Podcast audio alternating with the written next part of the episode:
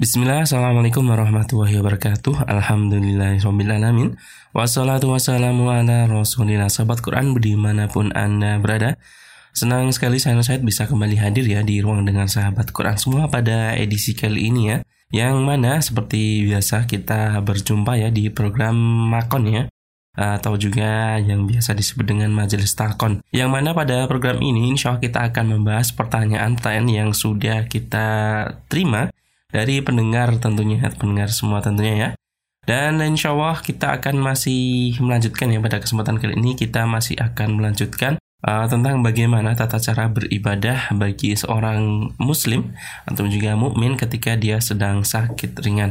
Ya dan telah hadir juga narasumber kita pada kesempatan kali ini yaitu Ustadz uh, Nurul sebagai mutarjim dan juga Syekh Isam Abdul Qadir sebagai uh, narasumber utama kita pada kesempatan kali ini. Ya dan saudara mungkin langsung saja kita serahkan waktu kepada beliau berdua untuk memulai membahas atau juga melanjutkan pertanyaan yang menjadi topik kita pada kesempatan kali ini. Silakan Ustaz. Bismillahirrahmanirrahim. Assalamualaikum warahmatullahi wabarakatuh. Alhamdulillah rabbil alamin. Alhamdulillahilladzi bi ni'matihi tatimmus salihat. Wa sallallahu wasallam ala nabiyyina Muhammadin wa ala alihi wa ashabihi ajma'in. Ba'du.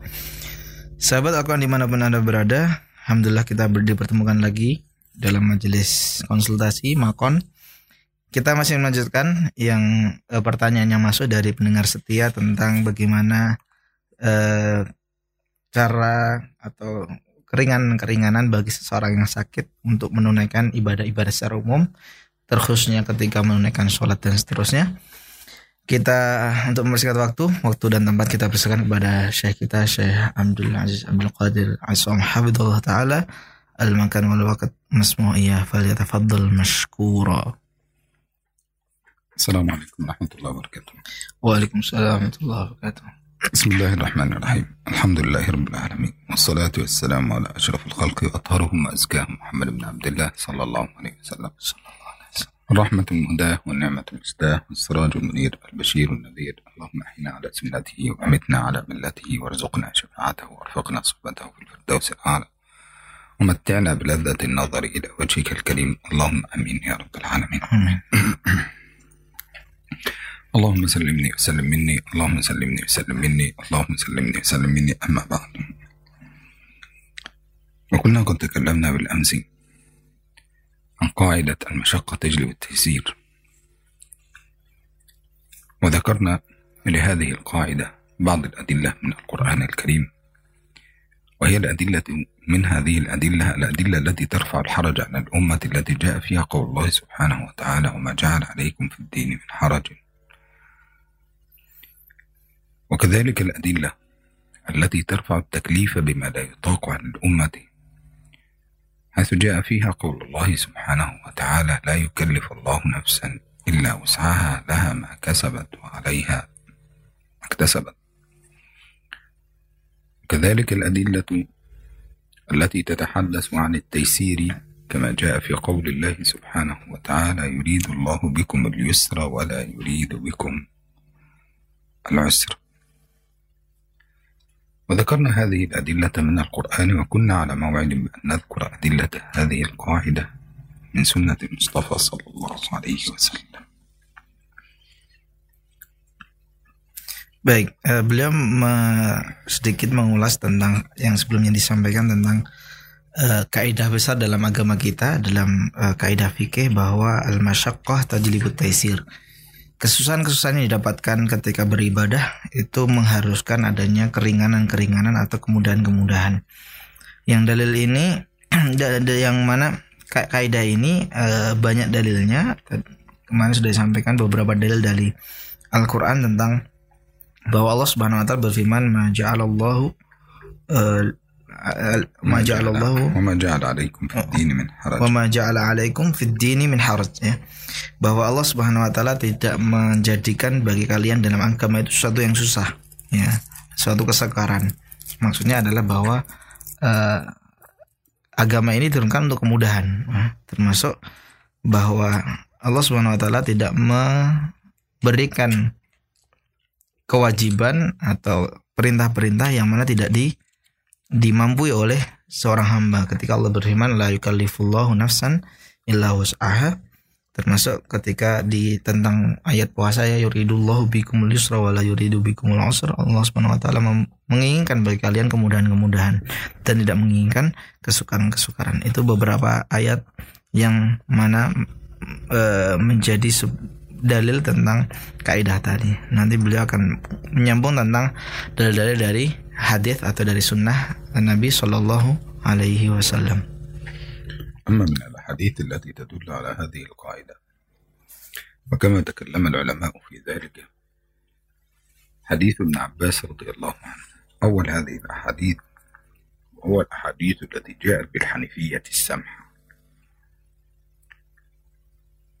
وذلك جاء في حديث عبد الله بن عباس رضي الله عنه الذي رواه البخاري. فقال قيل لرسول الله صلى الله عليه وسلم يا رسول الله أي الأديان أحب إلى الله؟ وفي رواية أي دين أحب إلى الله؟ وقال رسول الله صلى الله عليه وسلم الحنيفية السمح. والحنيفية السمح كما قال عنها العلماء أنها هي أمر بين التوسط والتشديد. هي أمر بين التوسط والتشديد. لا هو فيه مشقة على خلق الله سبحانه وتعالى ولا هو فيه تفريط في العبادات. وبالتالي فإن حينما ننظر إلى الحنيفية السمحاء نجد أنها ديانة ليس فيها لا تشديد ولا تفريط أو بمعنى أصح لا إفراط ولا تفريط. تكون بين أمرين. معتدلين. يعني تكون بين أمرين معتدلين. لا تسهل في أحدهما حتى يفرط الناس ويغالون في عبادتهم ولا تشدد في أحدهما حتى ينفر الناس من هذه العبادة ولا يعودون إليها مرة ثانية. Baik, uh, hadis yang pertama adalah dari sahabat agung Abdullah bin Abbas radhiyallahu anhu dalam Sahih Bukhari yang mana tentang ten, tentang bahwa agama ini datang dengan bil hanifiyatis samhah dengan uh, apa ya yang moderat tidak memberatkan dan kemudian penuh dengan dengan toleransi. Hadis ketika uh, para sahabat bertanya kepada Nabi Shallallahu Alaihi Wasallam ayul adiyani ahabu ilallah? Dalam riwayat ayudinin habbu ilallah. Agama mana yang paling dicintai oleh Allah Subhanahu wa taala? Kemudian beliau menjawab bahwa al-hanifiyatus samhah. Agama yang mana dia lurus, kemudian uh, samhah itu adalah penuh dengan uh, kemudahan, penuh dengan toleransi, penuh dengan uh, artinya tidak ada pemaksaan, tidak ada uh, ekstremisme atau tidak ada sesuatu yang berat.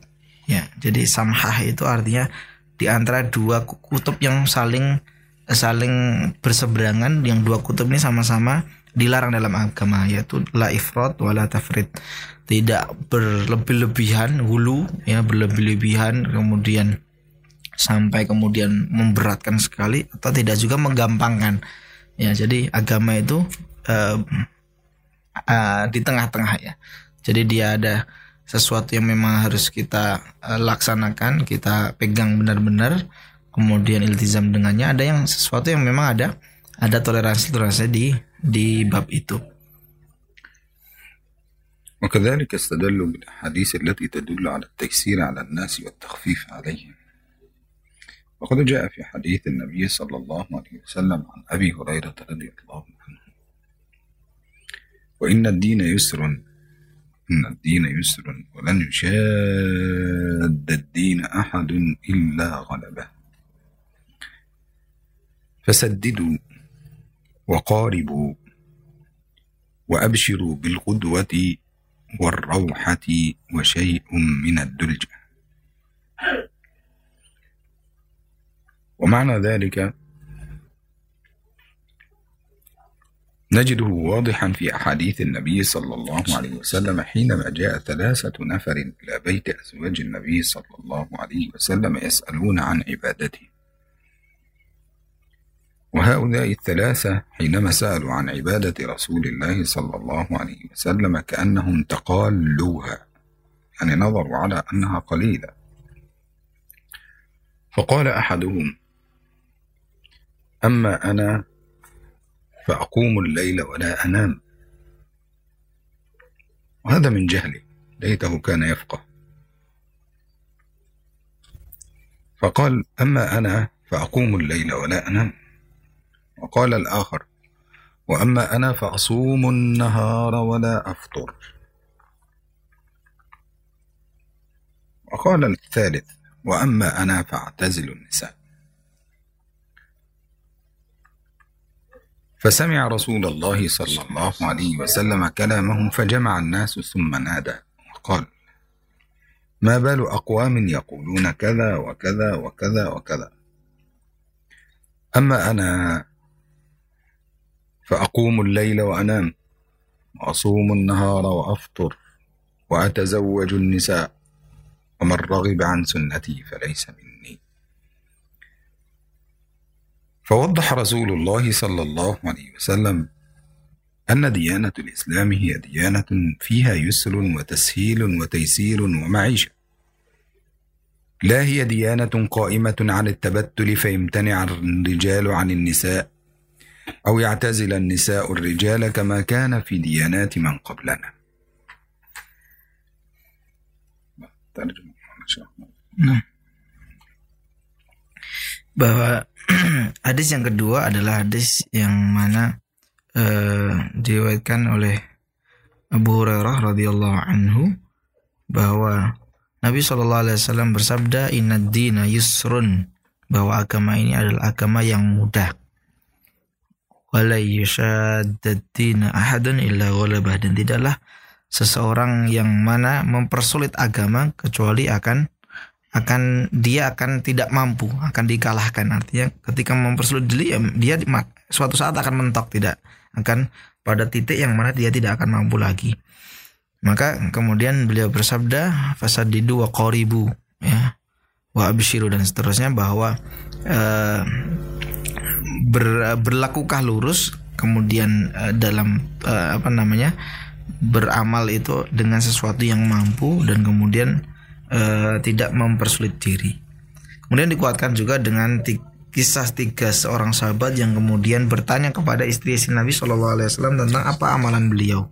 Kemudian seakan-akan mereka ketika mendengar keterangan para istri para istri Nabi kepada amalan-amalan beliau kemudian mereka seakan-akan me, apa ya apa ya menganggapnya amalan-amalan yang biasa yang yang sedikit yang kemudian yang pertama mengatakan kalau gitu uh, saya akan ma bertahajud atau sholat malam sepenuhnya tanpa tidur sama sekali. Orang yang kedua mengatakan aku akan asumun nahar wala uh, wala uf, wala uftir. Nah. Yang kedua tidak mau uh, berbuka sama sekali artinya selalu puasa setiap hari. Yang ketiga adalah fa'atazilun nisa. Yang ketiga mengatakan kalau begitu saya akan meninggalkan perempuan artinya tidak mau menikah. Kemudian Nabi Shallallahu Alaihi Wasallam menimpali bahwa uh, sesungguhnya aku adalah orang terbaik dan kemudian beliau uh, uh, ibadah malam tapi juga beliau tidur. Kemudian beliau berpuasa juga makan. Artinya tidak setiap hari berpuasa. Kemudian beliau juga menikah. Kemudian beliau bersabda faman raghiba an sunnati falaysa minni.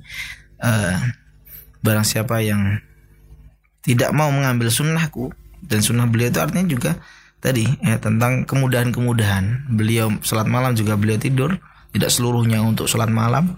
Beliau juga eh, kadang berpuasa kadang tidak ya beliau juga menikah ini sebagai bentuk bahwa agama ini tidak boleh dibuat sebagai sesuatu yang kemudian harus saklek kemudian harus eh, ber apa berlebih-lebihan dan bahkan keluar dari batas-batas yang mana dimampu oleh manusia. فبين النبي صلى الله عليه وسلم أن ديننا لا هو دين التبتل ولا هو دين الرهبانية التي ليست من الإسلام حيث أنه صلى الله عليه وسلم قال لا رهبانية في الإسلام. لا يوجد الرهبنة في الإسلام. وعاب الله سبحانه وتعالى على الرهبان الذين قبلنا. فقال ورهبانية ابتدعوها ما كتبناها عليهم إلا ابتغاء رضوان الله فما رعوها حق رعايته. وهذا الذي يتكلم تكلم من جهله لأنه لو يعرف أن هذه الرهبانية منهي عنها في الإسلام ما كان تكلم بهذا الحديث. ولكنه من جهله دفعه الأمر أن يظن أنه أفضل من رسول الله صلى الله عليه وسلم في شيء. ولكنه لا يعرف أنه لو كلف بما كلف به رسول الله صلى الله عليه وسلم لما استطاع. فإن رسول الله صلى الله عليه وسلم قد كلف بالصلوات الخمس مثلنا. وقد كلف رسول الله صلى الله عليه وسلم بصلاة الضحى فهي عليه فرضا وعلينا سنة. وإن كنت أنت تصلي صلاة الضحى يجوز لك أن تصليها ركعة ركعتين ثلاثة أربعة فإنه قد ذكر الشافعي أن رسول الله يصليها اثنا عشر ركعة. قد ورد أنه يصليها أربعة وقد ورد أنه يصليها ستا وقد ورد أنها تصلى ثمانية. وقيل اثنا عشر وقيل لا عدد لها من أراد أن يصلي يصلي كما يشاء. إذا رسول الله صلى الله عليه وسلم فرض عليه أن يصلي الضحى وفرض عليه أن يصلي الصلوات الخمس وفرض على رسول الله صلى الله عليه وسلم أن يصلي الوتر. وكان وتره صلى الله عليه وسلم في رمضان وغير رمضان إحدى عشر.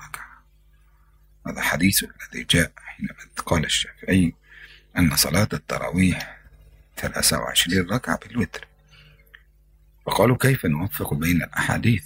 بين 23 وبين هذا بين فعل الصحابة وبين هذا. فقال الشافعي أن هذا كان وتره صلى الله عليه وسلم. قد ثبت أنه كان يصلي أنه صلى خمسا وأنه صلى سبعا وأنه صلى تسعا ولكن عادته في الوتر صلى الله عليه وسلم كان يصلي إحدى عشر ركعة. تخيل أن الوتر فرض على رسول الله صلى الله عليه وسلم. قيام الليل كان فرضا على رسول الله صلى الله عليه وسلم. الضحى فرض على رسول الله صلى الله عليه وسلم. فوق كل هذا مشاق العبادة ومشاق الناس ومشاق مراعاة مصالح الناس. أن يجلس النبي صلى الله عليه وسلم فيعول الفقير. ويكرم اليتيم ويسعى على الأرملة واليتيم ويتصدق على الفقير وأن يقوم النبي صلى الله عليه وسلم فيعود مريضهم وأن يقوم النبي صلى الله عليه وسلم ويتفقد أحوال الأمة. ثم يأتي واحدا لا يعرف شيء ويبدأ يتكلم على أنه أفضل من رسول الله صلى الله عليه وسلم لأنه وجد أن رسول الله ينام بالليل وهو لا ينام. أي عمل بالنسبة إليك في مقابل عمل رسول الله صلى الله عليه وسلم؟ ولذلك إننا لو نظرنا لو كلفنا الله عز وجل بالصلوات كما كلف بها محمد صلى الله عليه وسلم. أعطيكم مثال. لو أنا وأنت مكلفين بصلاة الضحى وأنها فرضا علينا كان الأمر سيكون شاقا أم لا؟ ولو كان الوتر علينا فرضا سيكون شاقا أم لا؟ ولو كان قيام الليل علينا فرضا سيكون شاقا أم لا؟ ولكنها فرضت على رسول الله صلى الله عليه وسلم لأن الله يعلم أن محمدا صلى الله عليه وسلم عنده من القوة والإيمان ما يؤهله لأداء مثل هذه العبادات صلى الله عليه وسلم Baik. Berkaitan tentang uh, kisah dan hadis tadi ya tentang sahabat yang kemudian uh, merasa meremehkan apa ya bukan meremehkan jadi merasa uh, amalan Nabi itu atau amalan yang dilakukan oleh Nabi itu belum seberapa. Kemudian mereka berjanji yang pertama tidak akan pernah tidur malam. Semuanya untuk sholat malam. Yang kedua tidak akan pernah tidak puasa. Jadi setiap hari pengennya puasa. Yang ketiga adalah tidak menikah ya. Inginnya eh, istilahnya meninggalkan perempuan ya. Perlu diketahui bahwa dalam din kita dalam agama kita tidak ada namanya rahbaniyah tidak ada uh, sebagaimana uh, para rahib-rahib atau uh, itu seperti itu ya. Yang mana mereka mengada-ada uh, suatu amalan kemudian uh, dikhususkan mereka dan kemudian merasa suci dengan hal itu. Ya bahwa uh, kalau kita lihat ya bahwa yang diwajibkan kepada umat itu adalah sesuatu yang memang mereka mampu dan amalan Nabi Shallallahu Alaihi Wasallam itu sebenarnya sangat banyak yang diwajibkan khusus. Jadi kekhususan-kekhususan yang memang amalan itu khusus wajib bagi beliau. Artinya ini sebagai gambaran bahwa eh, Nabi Shallallahu Alaihi Wasallam adalah sebaik-baik eh, seorang hamba. Ya. Bahwa selain kalau kita kan yang diwajibkan hanya lima waktu sholat ini masalah sholat saja.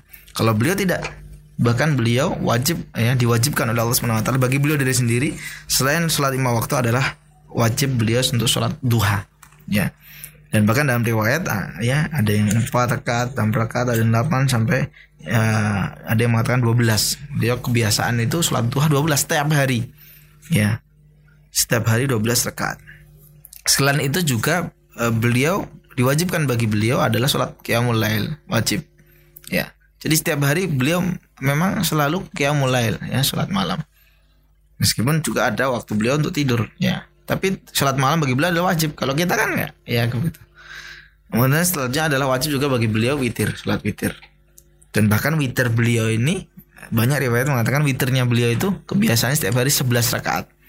Ya, maka kenapa dalam mazhab Syafi'i dan juga yang mengatakan bahwa kenapa uh, dalam uh, ketika Ramadan ya uh, sholat di malam hari itu 23 rakaat ya karena uh, 12-nya sholat malam kemudian 11-nya adalah witir. Maka totalnya 20 ya kemudian uh, bahwa termasuk beliau memang mewajibkan bagi beliau diri beliau adalah mengurus anak yatim kemudian menyantuni para janda kemudian mengurusi banyak hal yang semuanya itu adalah kewajiban bagi beliau yang tidak diwajibkan kepada umatnya. Artinya eh, bahwa Nabi SAW adalah seorang yang paling banyak penghambaannya. Dan kekhususan-kekhususan itu karena memang Allah Subhanahu wa taala memberikan kepada beliau kekuatan dan Allah mengetahui bahwa beliau memiliki kekuatan secara keimanan dan juga secara fisiknya untuk melakukan kewajiban-kewajiban tadi. Nah, bagi kita umatnya ternyata Allah Subhanahu wa taala lewat e, nabinya mensyariatkan hanya salat lima waktu. Yang salat-salat yang lain yang duha, witir, mulai selebihnya adalah sebagai sebagai sunnah ya atau e, kelebihan ya, tidak e, menjadi kewajiban. Ini menjadi titik awal bahwa beliau adalah sebaik-baik penghambaan tapi beliau ternyata tetap juga tidur malam, tetap juga e, menikah, tetap juga beliau tidak setiap hari berpuasa. ذلك من الأحاديث التي جاءت في التخفيف عن الناس وعدم التشديد عليهم. حديث عائشة رضي الله عنها. أن رسول الله صلى الله عليه وسلم دخل عليها وعندها امرأة. فذكرت عائشة من صلاتها. يعني أخذت عائشة تقول إنها تصلي وتصلي وكذا وتذكر و... فذكرت عائشة أنها لا تنام من من صلاتها وهي تذكر ذلك. يعني هذه المرأة تظل الليل كله تتعبد لله سبحانه وتعالى لا تنام من كثرة الصلاة. فقال رسول الله صلى الله عليه وسلم مه.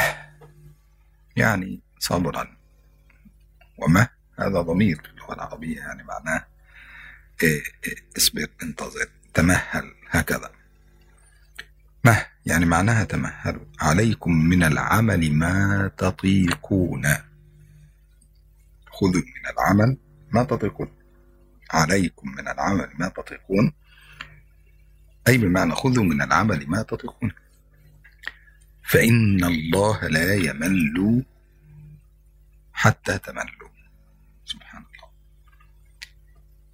وإن أحب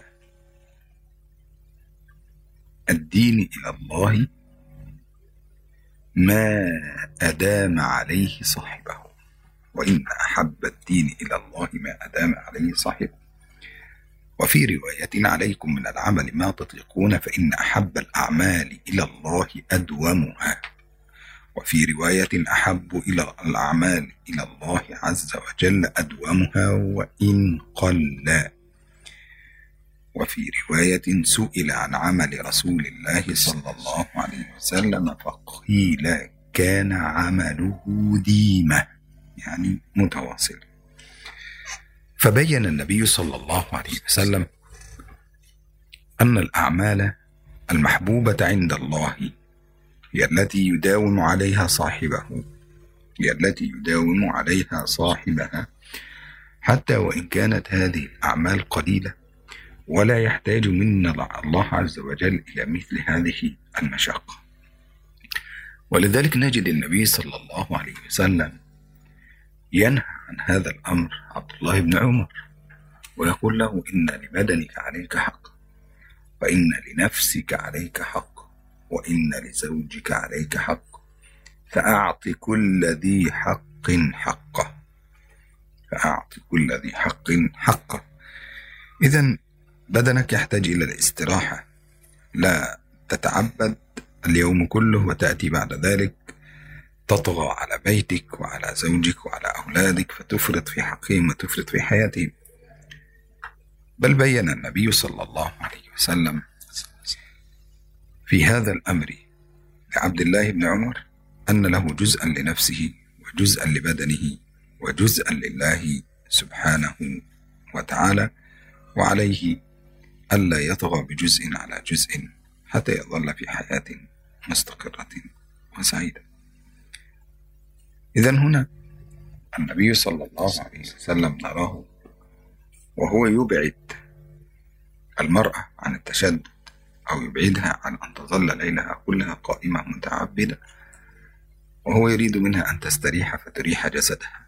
وكذلك في قصة عبد الله بن عمر لأن عبد الله بن عمر كان معروفا عنه أنه كان صواما بالنهار قواما بالليل. كان صواما بالنهار قواما بالليل ولذلك زوجته لما اشتكت إلى إلى عمر بن الخطاب. أرادت أن تشتكي ابنه إلى عمر يعني أنه يفرط في حقها يضيع حقه. فقالت يا عمر إني قد جئت أشتكي إليك من ابنك عبد الله. أي شكوى؟ قالت إنه يقوم الليل كله لا يفتر ويصوم النهار كله كان الصحابة يجلسون عند عمر بن الخطاب. فتعجبوا من ذلك. تعجبوا من هذا الأمر. أي شكوى؟ جاءت تشتكي من صلاح الرجل. الرجل صالح يصوم ويقوم. وطبيعي نحن إذا سمعنا هذا آه يعني سنقول أي شكوى هنا؟ هذا رجل صالح. هل يوجد امرأة لا تريد رجل صالح؟ لكن الحقيقة أن المرأة شكت باستحياء. أنها تريد من زوجها ما تريده الزوجة من زوجها. فحكم لها عبد الرحمن بن عوف وكان عبد الرحمن بن عوف يجلس في مجلس القضاء ففهم منها أنها تشتكي أنه يضيع حقوقها الزوجية فقال إن للرجل أن يتزوج بأربعة. إن الرجل له أن يتزوج أربع نساء فعليه أن يطوف على نسائه في كل أربعة أيام مرة فلك يوم وله ثلاثة. يعني لك يوم وله إيه؟ ثلاثة. ويفطر يوم ويصوم يوم يكون هذا اليوم لك خاصة وثلاثة أيام يقوم فيها بالعبادة كأنه تزوج بأربعة نساء وارتضت على هذا الحكم. حكموا بذلك على عبد الله ابن عمر رضي الله عنه. وهذا فيه تيسير وليس تشديد بل خففوا من أمر هذه المرأة. Baik. Kemudian hadis yang menguatkan lagi adalah hadis Aisyah radhiyallahu anha tentang seorang yang eh, perempuan yang kemudian memiliki apa ya? Dikisahkan beliau ini selalu beramal yang di luar batas ya. Selalu berpuasa, kemudian eh, sholat malam, ya. Kemudian intinya yang berat-beratkan, ya, yang beratkan yang sholat malam sampai tidak tidur dan seterusnya. Kemudian beliau bersabda mah, ya uh, sant uh, tunggu dulu, tunggu dulu. Ya, kemudian maksudnya kemudian beliau memberikan keterangan alaikum minal amali ya, alaikum minal amali ma tatiq ma tutiqun. Ma tatiqun. Bahwa beramalah kalian dengan sesuatu yang yang kalian mampu. Ya, fa innallaha la yamallu hatta tamallu. Bahwa Allah Subhanahu wa taala ini tidak pernah bosan, tidak pernah uh, lelah, tidak pernah berhenti sampai kalian berhenti. Baik berhenti amalnya, Allah tidak pernah berhenti dalam catat amal, dalam melihat amalan kita. Tapi justru yang berhenti itu dari kitanya. Maksudnya adalah bahwa Ya, kemudian beliau juga mengatakan ya di beberapa riwayat yang agak uh, apa ya berbeda redaksinya bahwa sebaik-baik amalan dalam Islam ini dalam agama kita adalah uh, yang uh, mudawamah, yang terus, yang kontinu. Ya, ada riwayat lain ya adwa muha yang paling kontinu.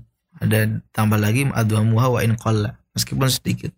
Jadi artinya kita diminta dalam beramal itu dengan sesuatu yang kita mampu Ya, kalau mampunya uh, memang sedikit-sedikit dan kemudian yang diminta adalah keistiqomahannya, ya.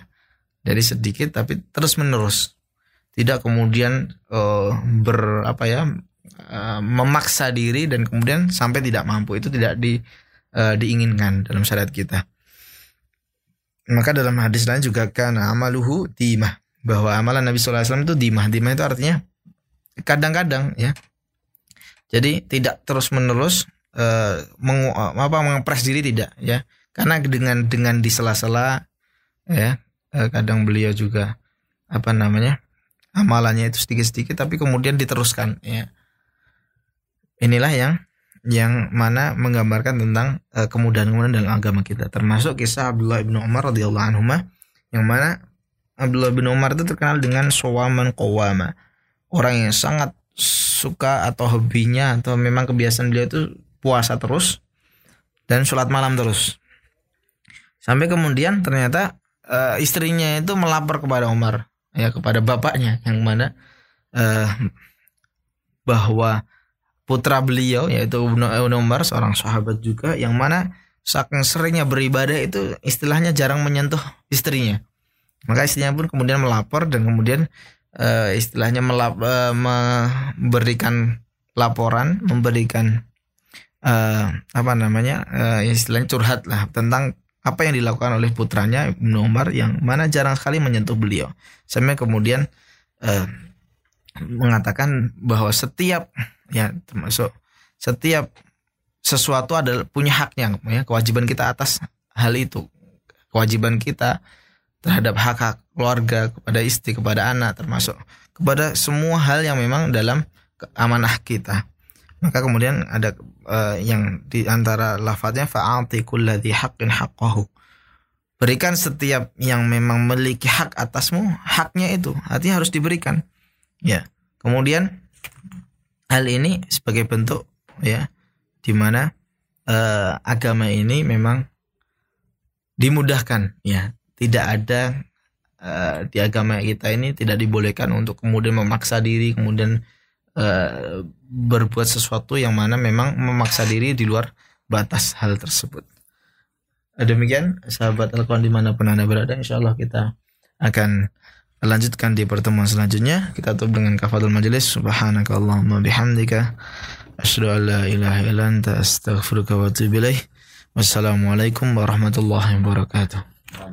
Ya setelah demikian tadi perjumpaan kita pada Makon edisi kali ini. Semoga apa yang telah disampaikan oleh beliau berdua bisa menjadi manfaat bagi kita semua. Amin ya robbal alamin. Ya dan saudara marilah kita tutup perjumpaan kita kali ini dengan membaca hamdalah dan doa kafaratul majelis. Alhamdulillahirabbil alamin. Subhanakallahumma wa bihamdika asyhadu alla ilaha illa anta astaghfiruka wa atubu. Wassalamualaikum warahmatullahi wabarakatuh.